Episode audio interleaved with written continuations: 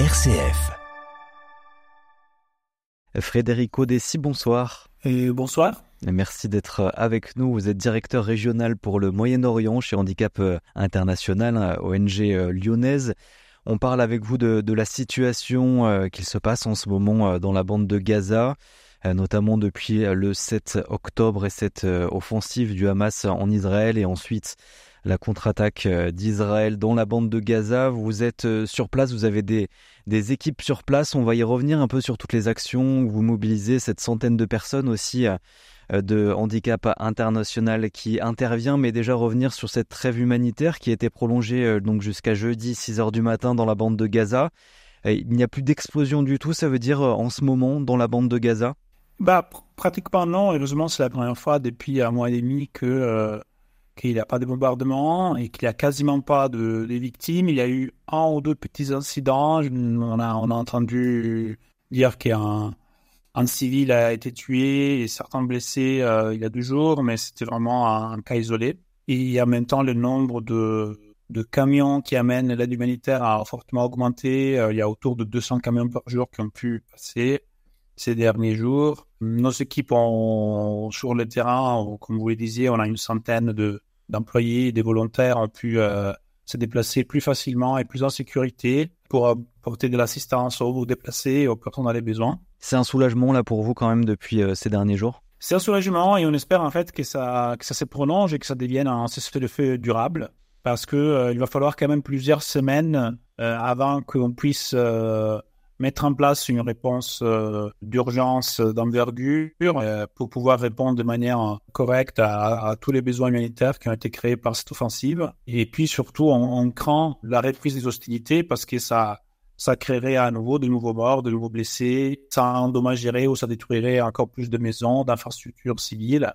Et donc, en fait, euh, nous, euh, en tant qu'organisation militaire, on appelle les deux parties à se mettre d'accord sur un cessez-le-feu durable et terminer cette guerre. Et comment ça se passe pour vous en ce moment, durant cette trêve? Est-ce que c'est plus simple, du coup, d'intervenir?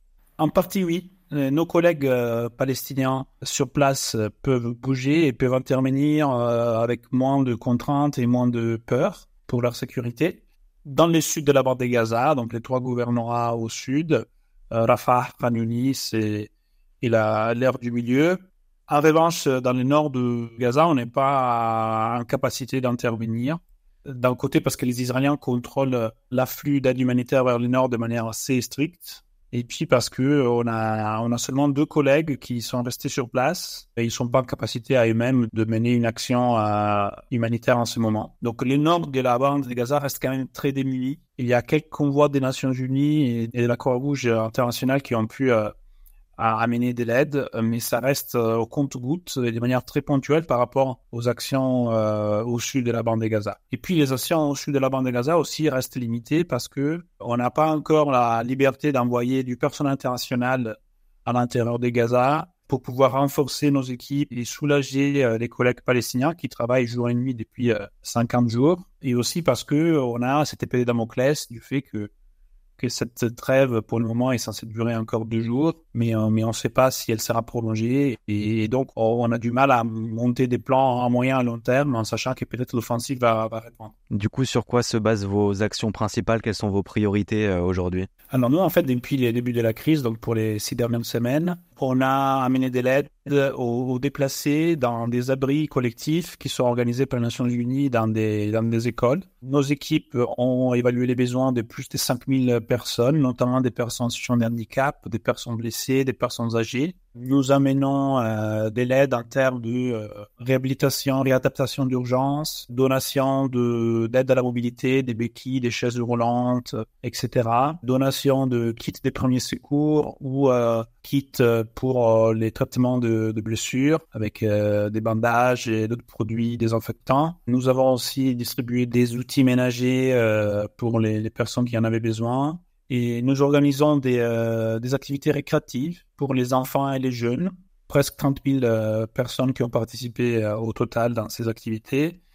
Et nous menons aussi une campagne de sensibilisation au risque des engins explosifs et des restes explosifs de guerre malgré euh, ce, traumatisme que vivent ben, notamment les, enfants, mais euh, tous les Gazaouis, ils participent malgré tout à des moments un peu plus récréatifs bah, Oui, en fait, c'est des Gazaouis eux-mêmes, euh, des personnes qui en temps normal sont des enseignants, des membres de, troupes de théâtre ou de cirque qui, organisent ces séances récréatives. Souvent, c'est des séances à, grande échelle avec parfois même des centaines d'enfants, des jeunes qui participent dans, dans un abri collectif, dans l'esplanade de l'école souvent. Et donc, oui, les temps de, cette activité, qui ça dure parfois 30 minutes, parfois une heure, ça crée un moment, oui, des distractions, de, des divertissements. Certes, ça, ne change pas la, la, réalité catastrophique de la situation à Gaza en ce moment, les manques euh, d'eau, les manques de nourriture, les manques de sécurité mais ça aide au moins les enfants à passer au moins une partie de leur temps en, communauté, en groupe et à penser à autre chose pour un moment et donc à, trouver après les ressources pour tenir bon et pour euh,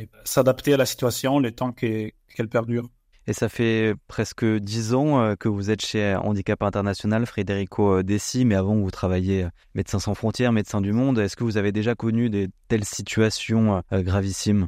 Alors, j'ai participé à des réponses militaires sur plusieurs euh, guerres et conflits, notamment au, Moyen-Orient, sur la Syrie, sur l'Irak. Aussi, j'ai participé euh, rapidement à la, réponse à, à l'Ukraine pour handicap international en 2022. C'est vrai que c'est la première fois qu'on voit, depuis 10 ans que je vois, depuis 10 ans, depuis 15 ans, une guerre d'une telle intensité sur un territoire si petit et avec un si grand nombre de victimes civiles et ainsi grand nombre d'infrastructures civiles détruites. Même la bataille euh, de Raqqa, pourrait prendre Raqqa à l'État islamique, ou pourrait prendre Mossoul en Irak à l'État islamique, n'avait pas été si intense et si concentrée sur une période temporelle si courte. Ces batailles avaient été souvent préparées, anticipées sur une période de plusieurs mois. Et donc les civils qui habitaient dans ces villes avaient eu plusieurs mois pour décider s'y fuir, s'y chercher refuge ailleurs. Il y avait des camps de déplacés ou d'autres programme humanitaire qui avait été mis en place dans des zones sécurisées en dehors des zones du contrôle, sous contrôle de l'État islamique. Et puis la bataille elle-même pour prendre la ville avait pris euh, plusieurs mois et avait procédé quartier par quartier, euh, avec des fortes destructions, avec des victimes civiles, mais pas à, de l'envergure. Alors là, l'effet que l'offensive a été déclenchée euh, soudainement, avec très peu de préparation et avec une violence plus intense, sans que les civils aient euh, le temps de, de, bouger, sans que la communauté humanitaire ait le temps de, de préparer soit des structures d'accueil, soit des programmes d'assistance, a fait que euh, voilà, le nombre de morts euh, civils en six semaines a dépassé le nombre de morts civils en Ukraine depuis le début de la crise, que on a un million sept cent mille personnes déplacées dans un espace très court hmm. de temps, qu'il y ait des risques d'épidémie, des des gens entassés dans des écoles et dans, des bâtiments délabrés et qui, qui manquent quasiment de tout en fait. Est-ce qu'aujourd'hui vous arrivez euh, à, davantage vous organiser avec les différentes euh, ONG, mais avec surtout la communauté internationale, avec les autorités internationales et notamment avec l'ONU? Oui, bien sûr, il y a une coordination très rapprochée. Il y a un système de coordination qui était déjà en place en Palestine parce qu'en fait les, les conflits et la crise humanitaire en Palestine durent depuis des décennies. C'est jusque-là, on a monté fortement en intensité à Gaza depuis deux mois. Donc, on a un système de coordination qui est géré par les Nations Unies avec une participation des ONG internationales et nationales.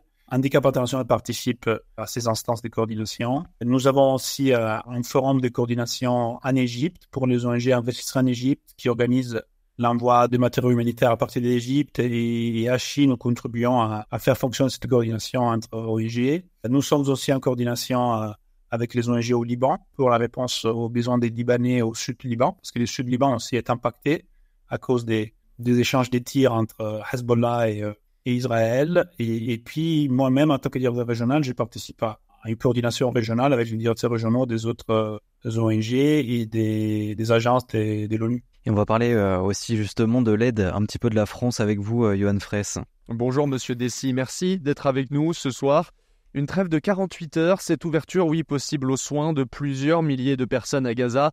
Les hôpitaux, évidemment, sont débordés. L'aide internationale, la vôtre, tout comme celle des différents pays impliqués dans l'aide humanitaire, ont leur rôle à jouer.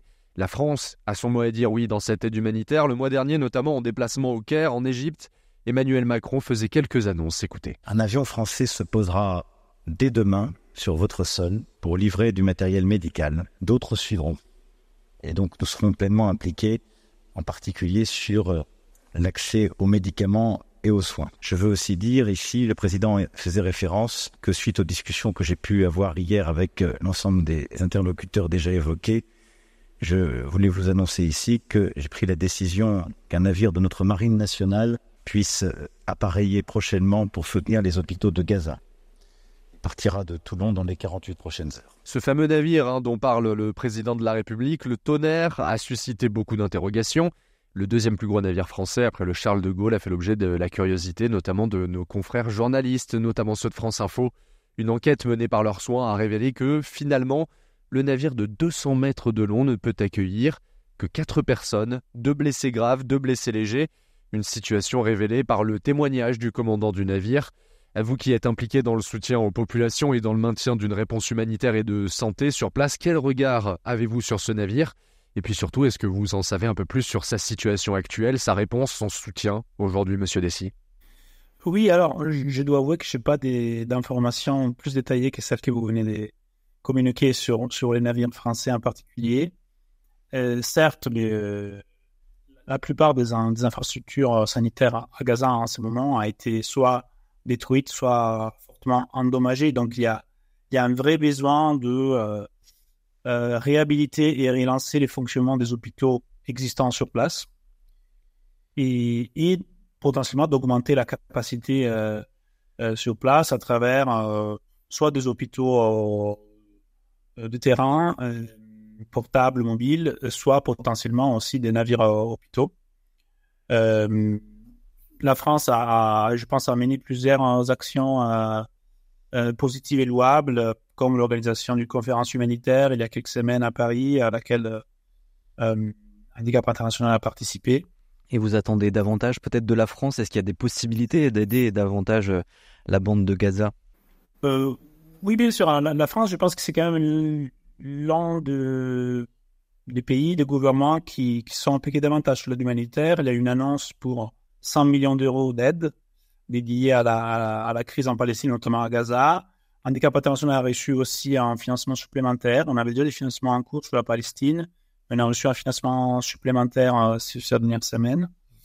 Et euh, je pense que peut-être notre attente, euh, ce serait euh, plutôt sur une forme de diplomatie humanitaire. Je pense que la France et notamment le président Macron pourraient jouer un rôle plus important sur euh, euh, œuvrer pour un cessez-le-feu durable, en sachant qu'il a appelé à ça depuis euh, quelques semaines.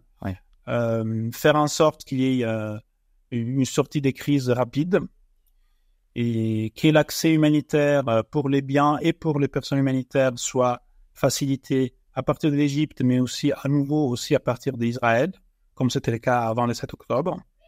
Et puis qu'il y ait aussi euh, des discussions politiques et des négociations euh, pour résoudre, disons, les causes euh, à la racine de ce conflit et pour qu'il y ait finalement une solution à, au conflit israélo-palestinien qui soit durable qui permette la coexistence de deux peuples, une paix juste, qui permette d'éviter des nouveaux bouts de, de violence ou de nouvelles escalades à l'avenir. Merci beaucoup Frédérico Dessy d'avoir été avec nous, directeur régional donc pour le Moyen-Orient euh, l'ONG Handicap International. Merci beaucoup d'avoir été avec nous ce soir.